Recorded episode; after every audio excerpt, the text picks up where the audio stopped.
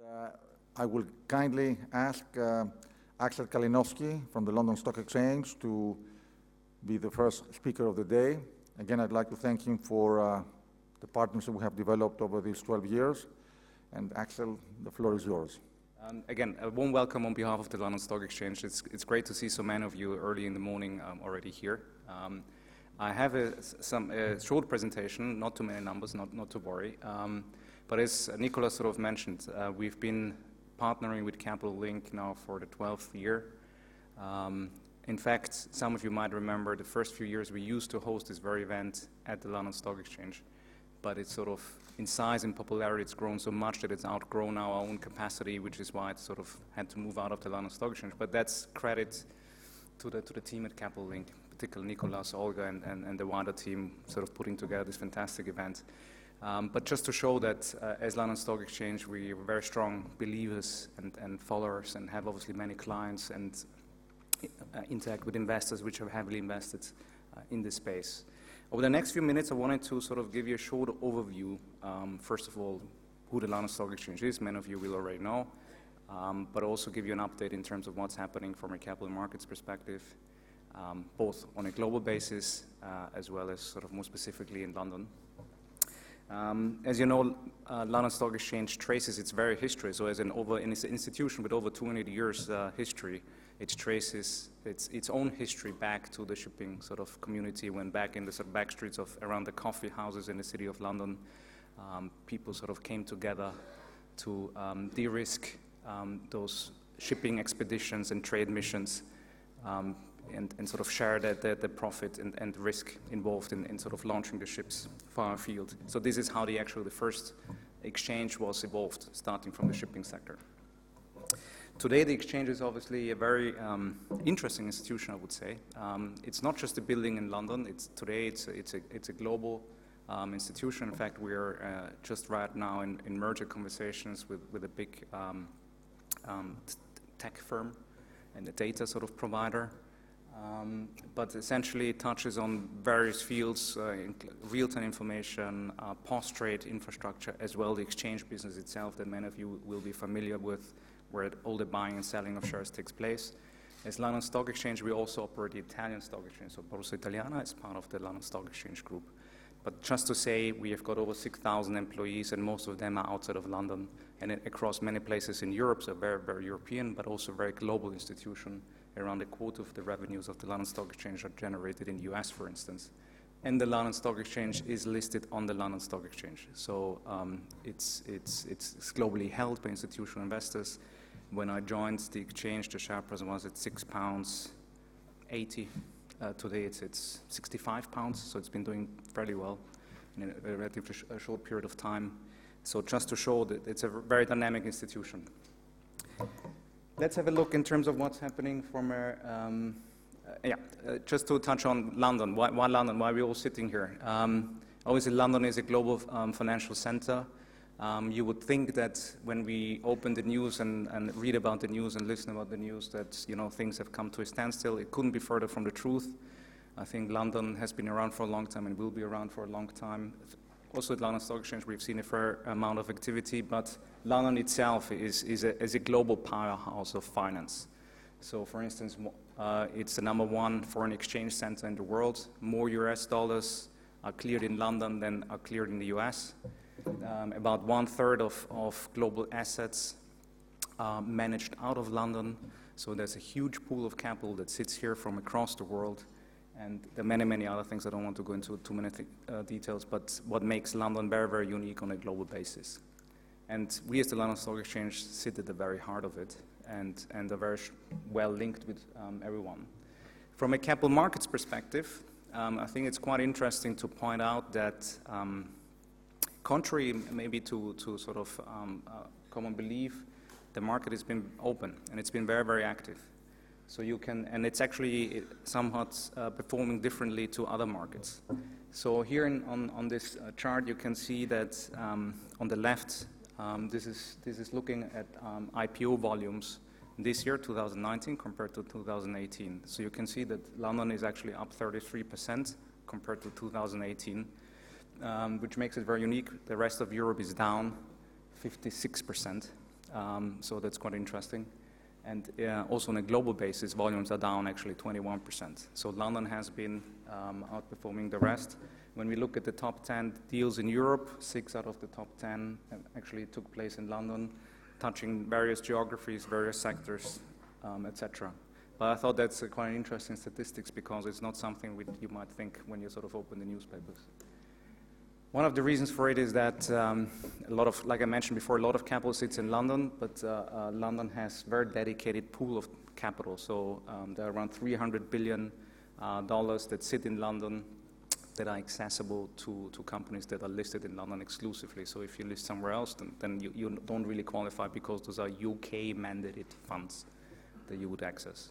And that's obviously um, amount of pool of capital that is, exceeds um, most other places. Um, yeah, just to showcase a couple of sort of landmark listings that you might have come across as well. Uh, we welcomed uh, just uh, um, early, like early this year, Network International, which is a Middle Eastern company, a financial payments services business. Last year we had Aston Martin just in front of the London Stock Exchange, so you can see there a picture with the flag that's right in front of the London Stock Exchange.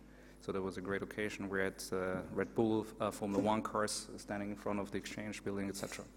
Um, and then we also had a fintech company, just to showcase three companies that have been sort of um, coming to London to raise capital. From a shipping sort of sector and maritime sector perspective, but more specifically on shipping, here just a little um, sort of overview of what's been happening in terms of fundraising activity. So you can see that on average, um, about $9.5 billion are raised every year. So you, you know, it's, it's, it's something to point out that actually companies are active on capital markets raising money. Most of the money that is raised is actually uh, by follow-on issues, so those are secondary issues, where a company is already public and is coming back to the market for a second or third time.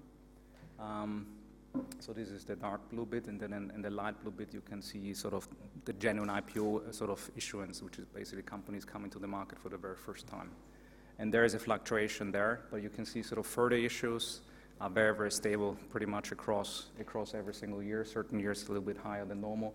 But even post-financial crisis, even the years 2008, 2009, where you would think that um, the world has fallen over, actually there were record amounts of, of sort of capital issuance.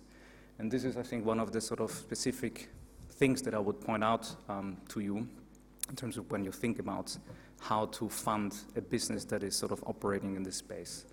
Um, capital markets are just a puzzle of the piece, but they can be a very important puzzle because, as the chart shows, even in a crisis period, investors tend to support the companies they already have in the portfolio. Uh, whereas, for instance, um, if, you're, if you're relying purely on a lender, th- there can be issues in terms of accessing further sort of funding f- from those in sort of difficult times.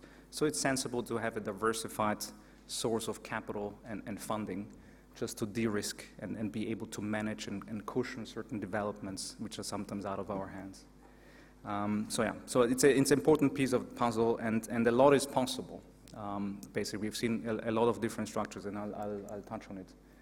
Just in terms of global ECM activity in, in the sort of global maritime shipping and transportation space, um, over the last 24 months, we've seen two deals in London.